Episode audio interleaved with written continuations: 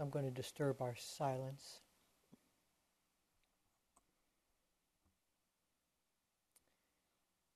Uh, tonight I want to uh, talk about right effort and wise effort. And it sort of dovetails on Guy's talk last night, I think. There'll be a little overlap, but I think it's worth overlapping at a few points. And it's interesting just to look at the way I'm using right and wise, because all of us think we're making right effort. We're acting in accordance to the laws of our life, aren't we? The strategies of our schooling, of our desires. And it's an interesting paradox in Buddhism is when we think we're the most right, we're often the most wrong. Isn't that interesting? It like pulls the rug out from under us. Just as an example, uh, last night Guy was talking about you know the knee-jerk response of our selves to move away from pain and towards pleasure. but if there's an axiom of Buddhism that I would suggest it would be move towards the difficult, not away from it. But that's not a natural response. Our natural response is move away from the difficult and to tuck ourselves in in some kind of comfortable bath within comfort. And so that theme can play out in the course of our meditation. And we think we're making right effort, but it's not wise effort. Hmm? So I want to take us back to the intentionality that I mentioned on the opening night because I want to start this thing. Uh, I can't uh, very well talk anymore about one facet of Buddhism because it all comes in. It has it's a it's a uh, it's a multifaceted uh, single. It's a single. What is it? It's a like a hologram that has many different perspectives but holds a single image. Is that fair?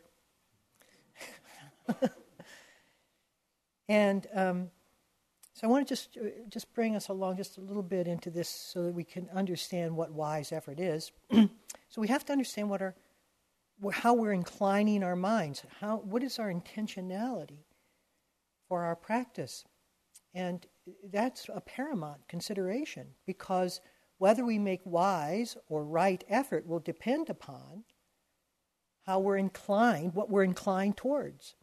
Now, this is not a judgment, although you may read it as such, it certainly is not. Whether you make wise effort or right effort is up to you. And if you're going to do um, stress reduction, if you're going to modify character, if you're going to do some cultivation, you will be making right effort. But it's not the direction towards freedom. Okay? So that's what I call wise effort is the effort directed towards freedom.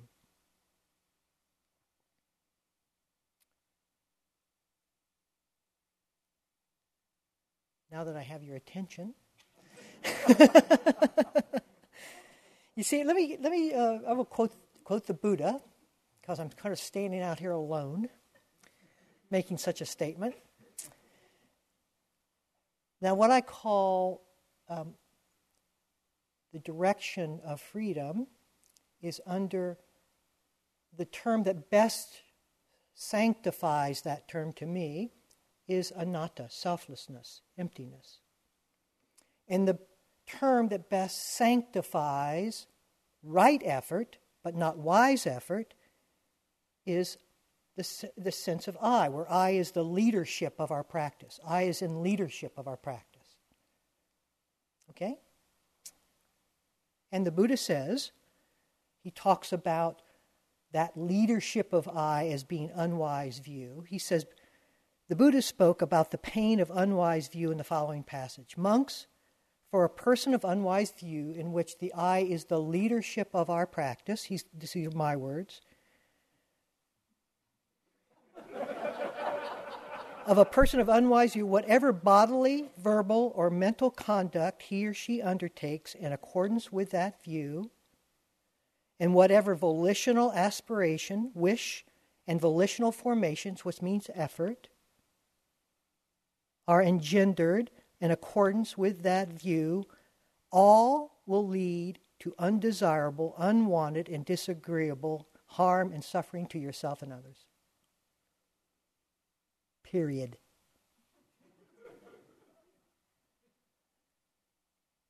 Because the view's wrong. Now, you can do a lot with right view. You can do a lot with right effort. Right meaning under the leadership of I, following your natural inclinations of self towards accumulating and controlling and discovering and overcoming and producing because the sense of self thrives within that environment. There's no project that the sense of self likes better than to find its and understand its own demise. It would take that project on before it'll take any because it both feeds itself through its own observation. It's like hiring a criminal to lead your police force. Right? The leadership's wrong here. And the crimes keep happening. the sense of self operates in accordance to its own laws. And those are the laws of contraction, distance, disconnection, the laws of trying to get over using time in the future to overcome the difficulties of the present, to be held within the confines of one's own thoughts. And if we look at our sitting, mostly we do just that. We think our way through the time on the mat, don't we? And we kind of go drifting with the thoughts. And when something dawns on us that needs some recognition, we meet that experience with a lot of thinking and plotting and strategizing on how to get around it or through it until the bell will ring and we think we're effortlessly working in accordance with the deepest teachings of the Buddha.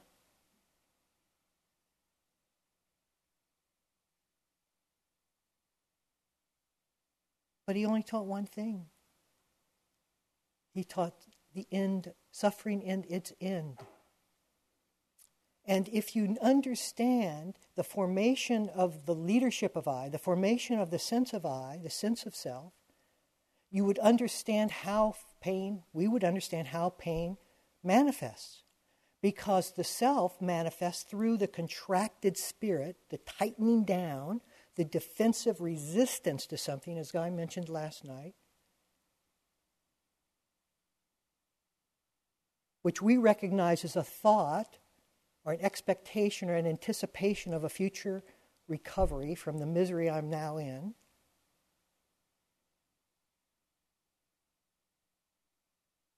And that sense of self is that contracted feeling. That's the suffering. That's the suffering.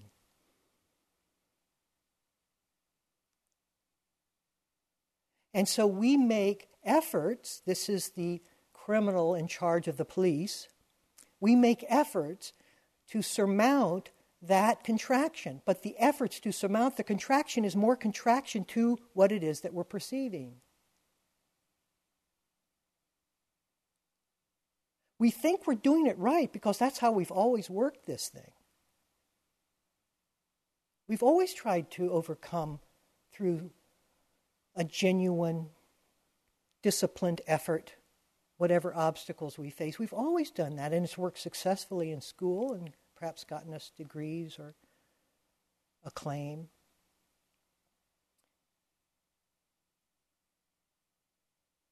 But that's where it breaks down in this tradition. in any tradition, in any genuine spiritual tradition. In one passage in the Sutta Nipata, the Buddha says, all effort is suffering.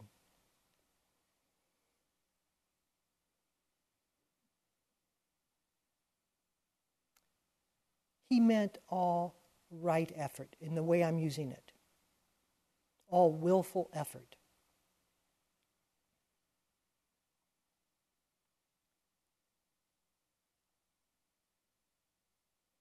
So, how can we take this right effort that we all feel and the only effort we know and invert it so that it actually is in accordance with the teaching? Because that's what, for if you have that inclination of mind, meaning if your intentionality is to take this thing as far as it'll go, not stopping or treading water in the multiple ways that we can do that throughout the history of our spiritual journey. Then it must be in accordance with this simple teaching of emptiness. Everything we do, and I used to wait until people have matured sufficiently to bring this talk up, but I believe now that it needs to be talked on day one, the first retreat. And we may have any idea what this emptiness is. We may not feel any significant change and very full of ourselves, and, and it doesn't matter. If you work in accordance with the principles of anatta, you will see it. If you work in discordant discordance with those principles, you won't. Do we want to see it or not? That's the question. Is our inclination, is our intention to open up to this level of the teaching? Or is it to stay safe? And this again is not pejorative. Is it to stay safe within the leadership of I, safely resting upon the many ways that this will build our image, our reputation, our knowledge, our sense of well being, our sense of tranquility, steadiness of mind. There are multiple ways that this can be honored as character development.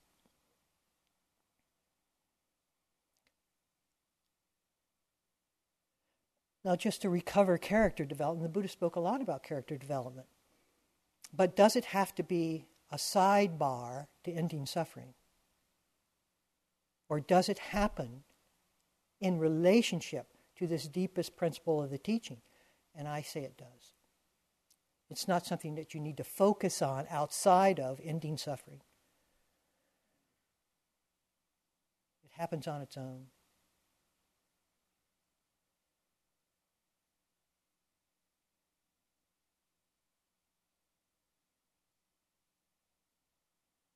Because right effort, willful effort, effort under the leadership of I, will not take us where we are wanting to go if our inclination, if our intention is towards the truth of where the Buddha is pointing.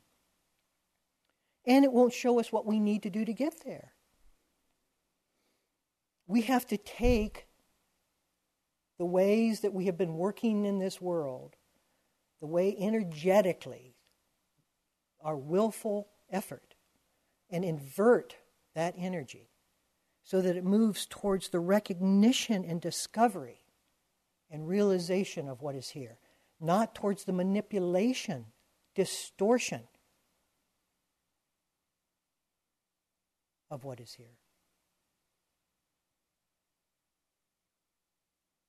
Most of us start the meditation feeling very awkward about ourselves. We don't feel there's anything holy in us. Let's just move on and get something holy that I can be proud of in myself. Wait for a reasonable state of mind that feels otherworldly, and then I will corral around that and try to nurture it, milk it really, my spiritual worth out of that. but everything else is kind of lame, ordinary, routine, just me. And the teaching goes into the middle of that. Just me. It doesn't skirt any of that. The mundane, the ordinary. It goes right into the middle of that.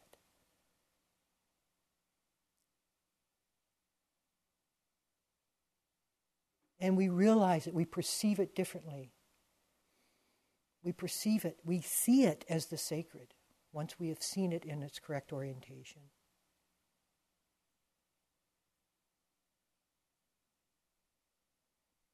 And the sense of I, the leadership of I, builds upon its own efforts through its future expectation. Its, its scaffolding is secure as it marches forward on the journey, the noble journey of ending suffering.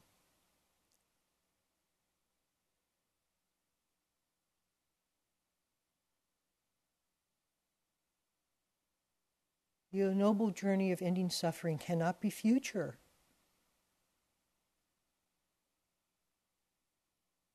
It's now, literally, now or never.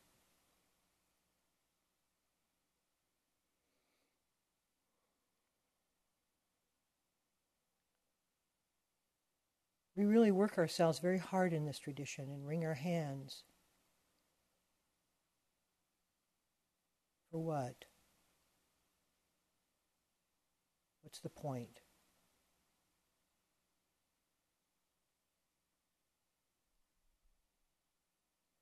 What I call wise effort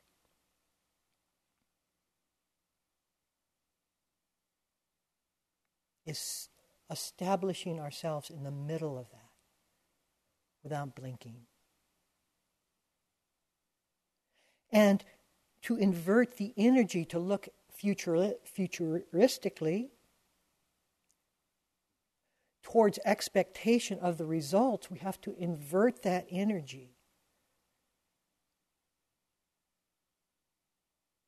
And it's towards what I call the four R's of wise effort.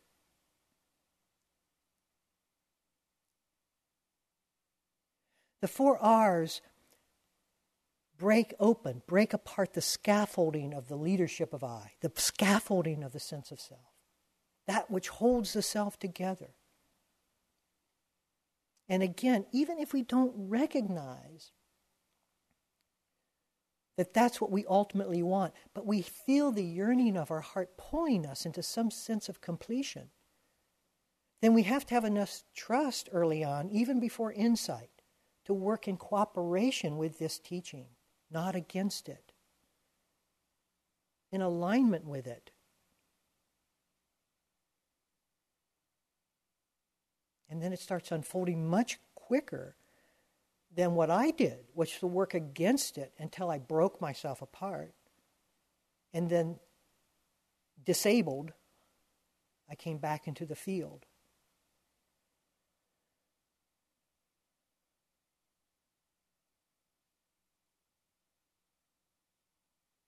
What are the four R's of effort? And this is where there's some overlap with Guy's talk, but again, I say it differently.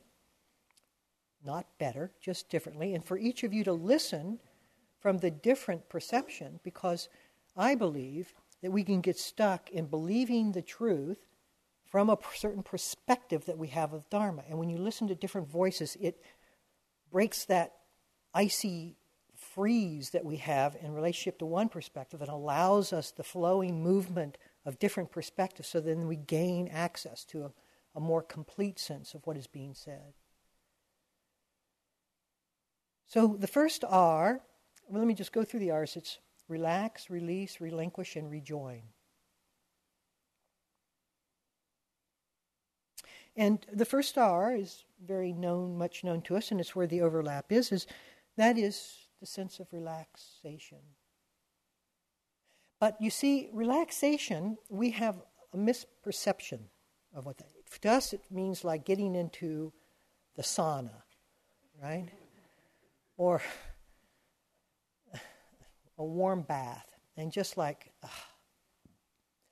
but so indulgence is the near enemy of relaxation, you might say.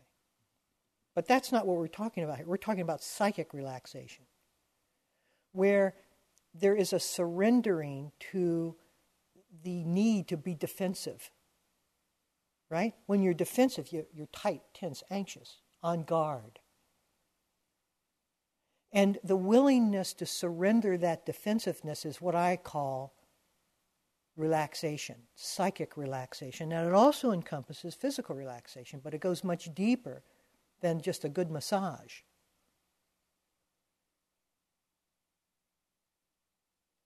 And what happens, interestingly, is that when we relax, we see the edges of our resistance. We're willing, because relaxation takes us through the areas the boundaries of our defenses, we have to admit if we're willing to go towards the difficult, we have to be willing to look at those areas in which we refuse to surrender, in which we refuse to relax because we hold a particular perspective of harm that's on the other side of that boundary. For instance, with some mind states that might be going through us as we sit, some of us when a mind state of grief for some of us, or fear, or anger, depending upon our history with it, depending upon our perception of what is manifesting in the history we've had with that particular thing, there can be a strong sense of self protection from and a secondary response of fear towards what it is that's arising, the experience that's arising. And I'm not going to simplify it because it can't be we have to experience those states of mind sufficiently until we prove them to be harmless. That's what has to happen. We have to be exposed repeatedly to the whole array of mind, which is what's happening this week, until everything in the mind is seen and perceived as harmless, until we can essentially relax completely with ourselves.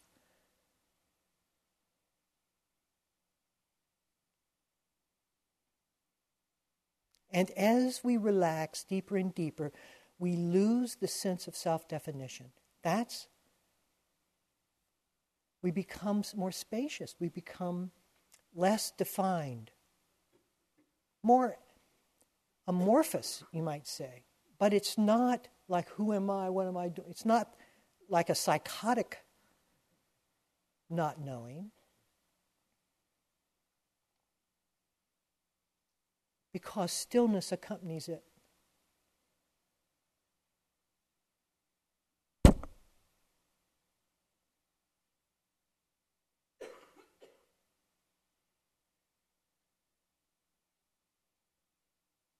You see?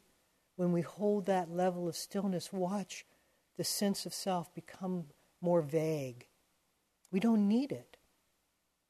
Something else comes forward much, much more infinite and wondrous than the contracted sense of me.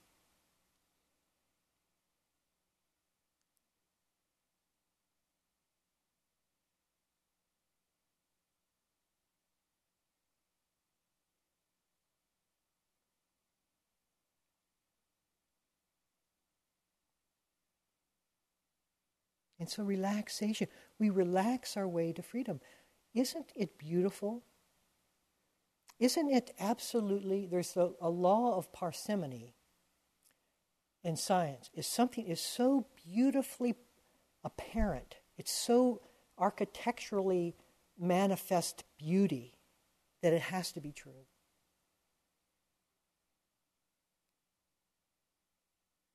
And the Buddhist teaching is like that. You know it's true, even if you don't know it in your gut, which most of us already do, just by its sheer simplicity, by its absolute elegance.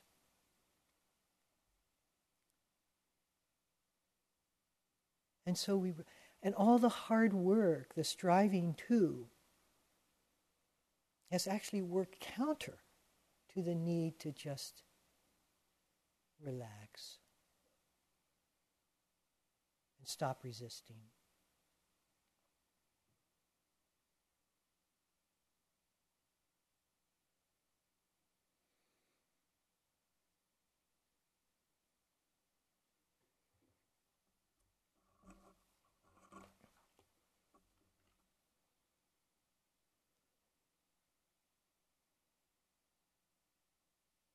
You also know something, you'll begin to see that the deeper that sense of relaxation, the quieter we become, the more spacious the attention and the awareness, and the more subtle the observation.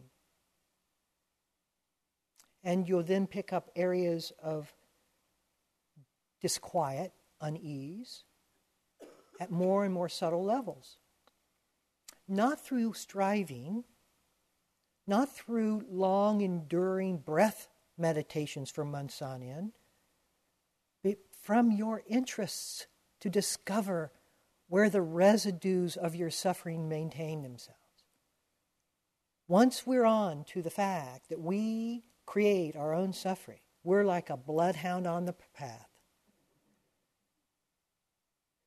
The interest becomes, and the joy of that discovery becomes so compelling. We don't need endless months of refined samadhi work.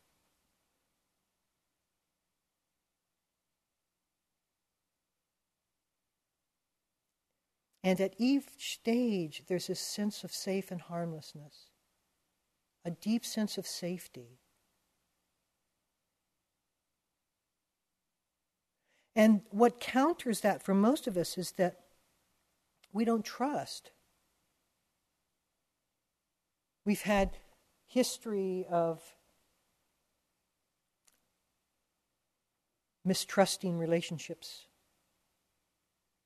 and that keeps us on edge of ourself, keeps us from a deeper sense of relaxation. So we have to do psychological work often in accompaniment of this spiritual work. But we do it from the spiritual perspective, you see. Once, you, once we get a sense of how to work this thing, it becomes very easy and impersonal, light feathery. We're willing to go anywhere because there's no self implication here.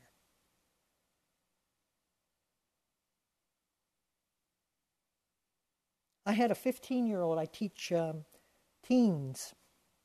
So, a 15 year old, um, I was teaching relaxation and what it meant. And so she goes home and comes back the next week and says, I have something to report. She, I said, Okay, what? She says, I was in the middle of our family and I think she had a brother and another sister or something, parents. and there started to be the ratcheting up of yelling and disquiet in the house, and I could see my role in that and how I would add to it. And I remembered the instructions this week, which was just to relax. And in the middle of my rising, I said, I don't have to do this. And she sat back down. She just released the tension. And the whole family system imploded on itself and couldn't rise up. And she didn't know that before. She didn't know she had that ability. She thought her role in life was just to march forward with the rest of the anxious people in her family.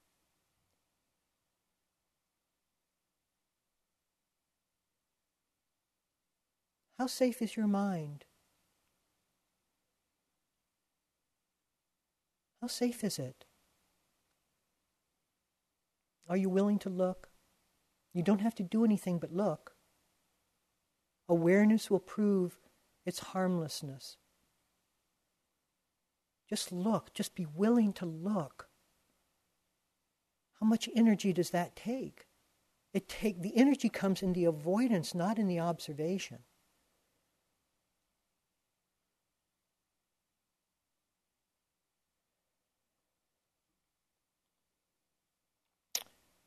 relax, release. Now, this is an interesting one. We release the need to control the outcome. That's huge. Because if you want to really attack or get a sense of the sense of self, if you want to take it head on, watch those areas in which you cannot control, like when you lose your car keys or something's out of place. Watch what happens, the eruption within consciousness of a moment of chaos, in a moment of chaos in which we are completely out of control. And then you will see how the momentum, the momentum, the historical current momentum of this sense of self. Because in that moment of chaos, there's complete vulnerability. And there's no, nothing, there's no rightness to the universe.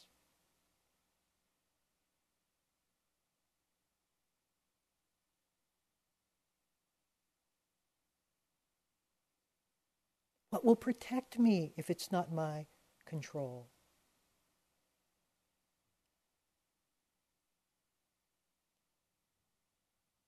We have no faith, you see. We have very little faith. Our faith, no, we have a lot of faith. It's just in us. So we keep the same amount of faith, we just move it.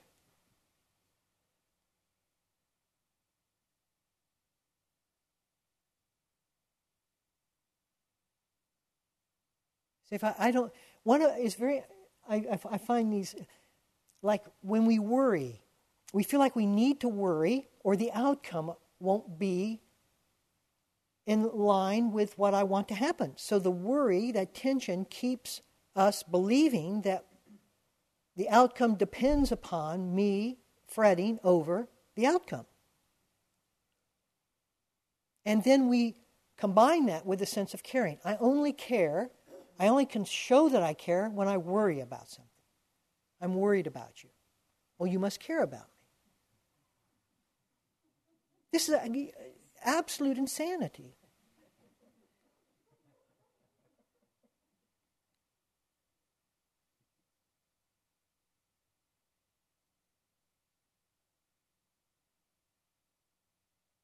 Again, the sense of trust. And what you'll do is you'll bottom out on your need to control. Just, I'm not, don't ask you to give it up. You're not going to be able to. Just watch how it fails you. You cannot order the universe. You, the first thing you'll do is blame your sense of unworthiness. You'll think, I'm just not, other people can, I can't. The CEOs of the world can do it. I can't. So then there's a sense of self failure. But if you just shake yourself a little bit, and scratch the surface of the CEOs, they're screaming inside too.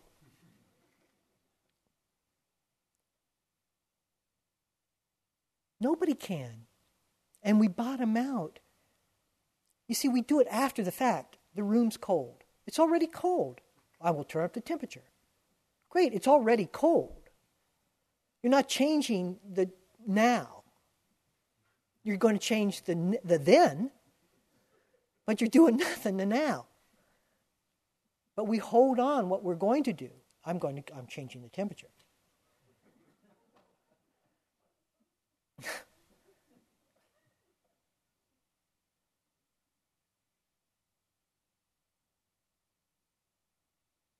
I have a beautiful example of being out of control, but also the wisdom of, a dear friend, student of mine, who has four children, and she of various ages, and she was driving down the intersect the uh, uh, interstates uh, uh, of Seattle, and as usual, it was locked in traffic, and she was late for school, and she had a meeting, and her kids were late for school, and they were all horsing around the back seat, yelling and screaming, and she was just in tears practically, and she was just about ready to admit defeat when she said, I will never be outside of this car. now listen to that. Don't laugh at it. Listen to it. I will never, never, I will never, I will not have a life outside of this car. You see, when you really say that, then you deal with the life that's in the car. And you square yourself with it. But as long as you believe there's a life outside the car, as soon as I let the kids out, then you'll live with that expectation and the anxiety and the distraught until you get there. But when you know you will never be a life outside of this car, so you have no other frame of reference, then it's completely workable.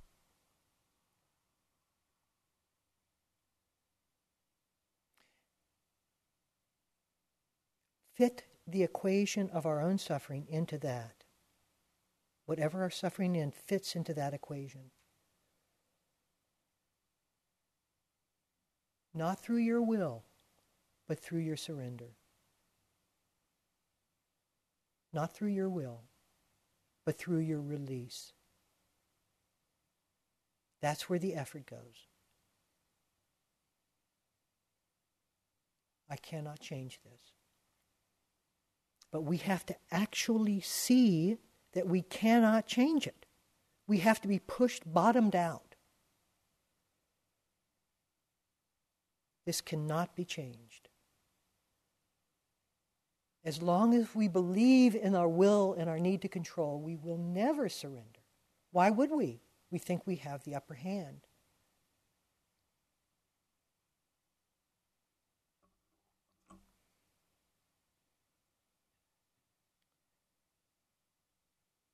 Because reality is what is left when we drop alternatives.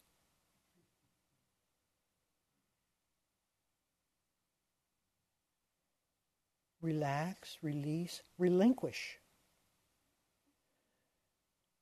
Relinquish is seeing what is false, what is untrue, and letting it go. Releasing, relinquishing what is untrue.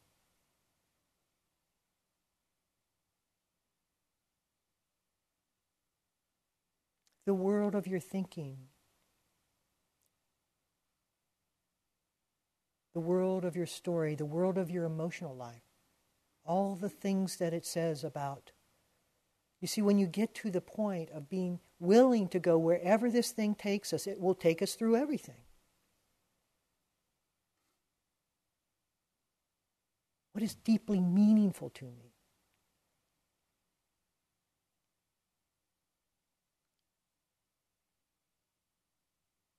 Created as a scaffolding of me? What holds me together? My image.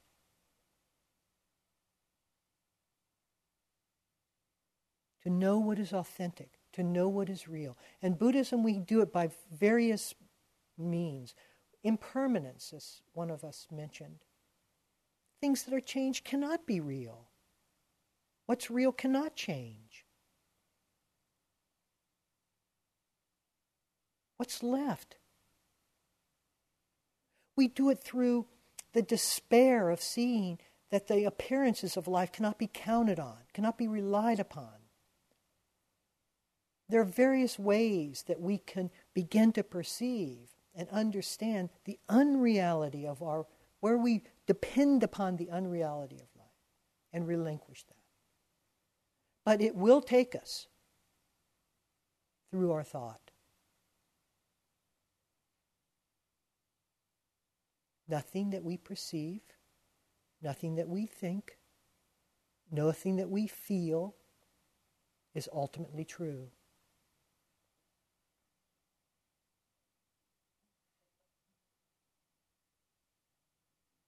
And at some point, if we're inclined in that direction again, we will have to relinquish all of that.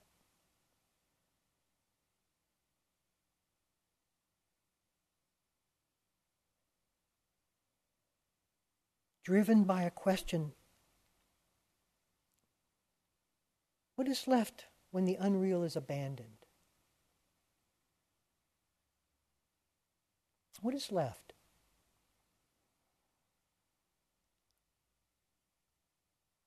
Because that, when people are dying, it's. I have a woman now who I do telephone contacts. I never given up having that relationship with the terminally ill. and the woman is a long time uh, student, about 15 or 20 years, and she's dying. And we get on the phone, and the conversation inevitably starts with what she's unable to do. And it ends with what is undiminished in her. She starts off by telling me, Oh, I can't do this anymore, I can't do that, I, I don't have the energy, I don't have the strength, this is being taken away, that's being taken away. I said, Okay, well, all of that should be taken away because it's not true. If it can be taken away, it can't be authentic. What is still remaining? What's left with you that has been undiminished with after you've given up all these all these other things? What is undiminished? And we meet. We meet. We meet in that space together.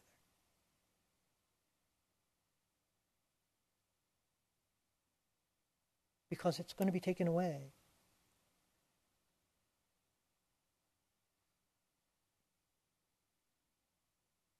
Some of you have it's already happened to because you've had an accident or some trauma or something.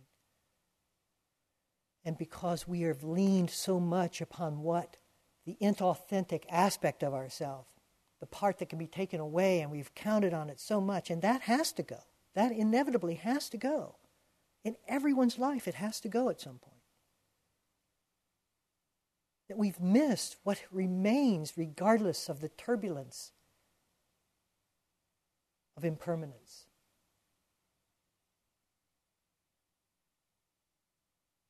Because not everything changes. Only what is false changes.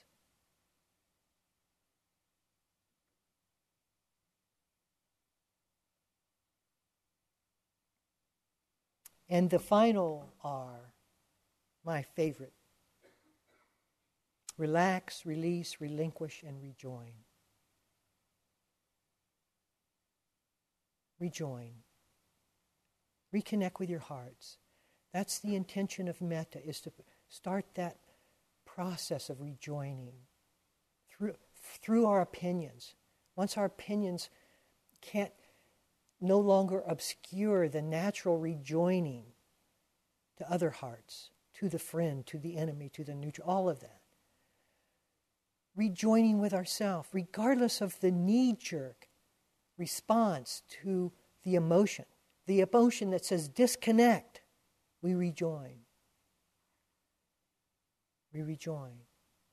And the effort, the inverted effort, the effort that would have taken us far away from ever rejoining and much more distant to ourselves now claims reference to reconnect, to reconnect, to come back together, to rejoin.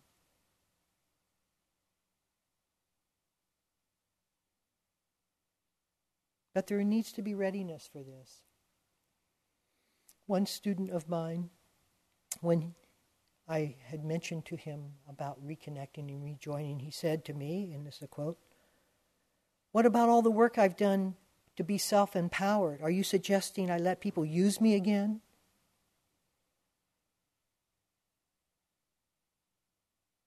You see? There's a maturity aspect of this, which is character development, which is responsibility and accountability, and all of those things which, if we've done this right, has marched right along with us as we have met and aligned ourselves with the teachings of the Buddha. Not the psychological messages of our culture, but the 2,500 year old message of a pointing that is as correct then, today, as it was then.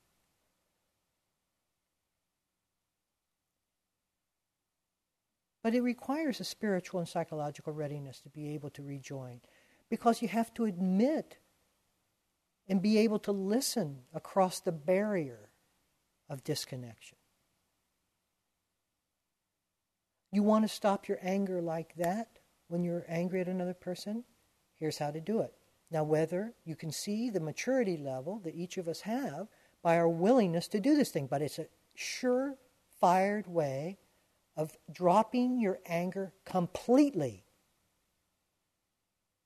All you have to do is to listen truly to the other side,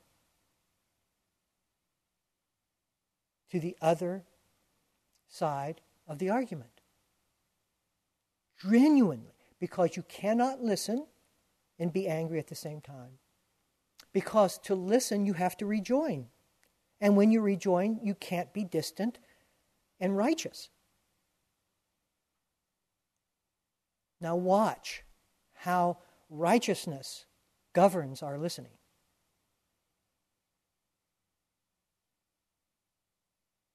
But that's the way to do it.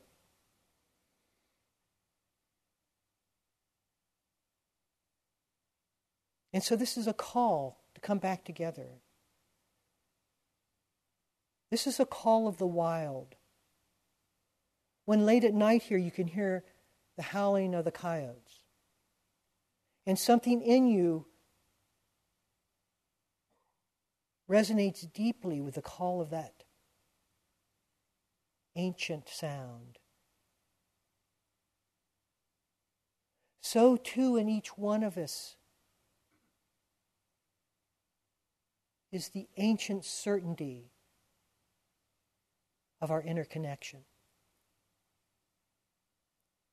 And sometimes you can just feel it as the wonder.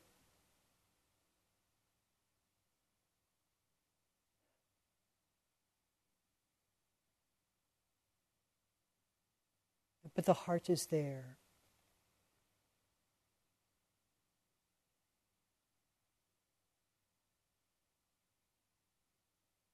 Follow it.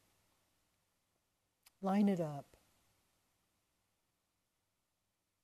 Line your practice up now. We're too old to delay. Let's line it up. What is your intentionality? Is it towards wise effort or righteous effort? Let's line it up. Let's not work against the direction that we intend to go.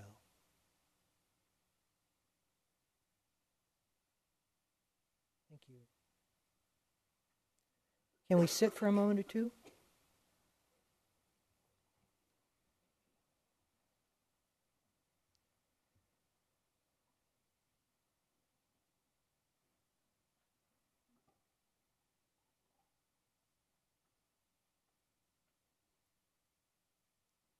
Relax,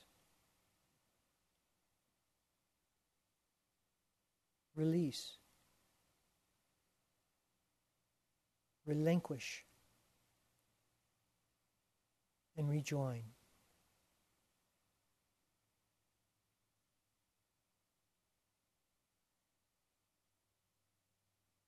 Where is there a burden in those four words?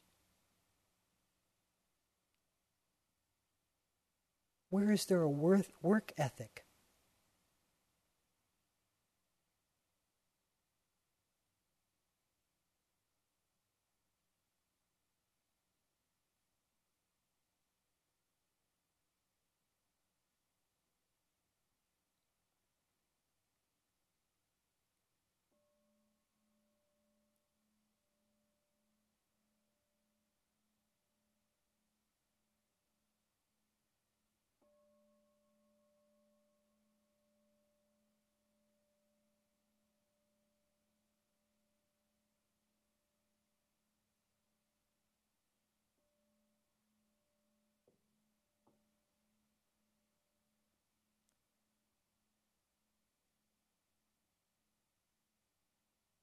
You all.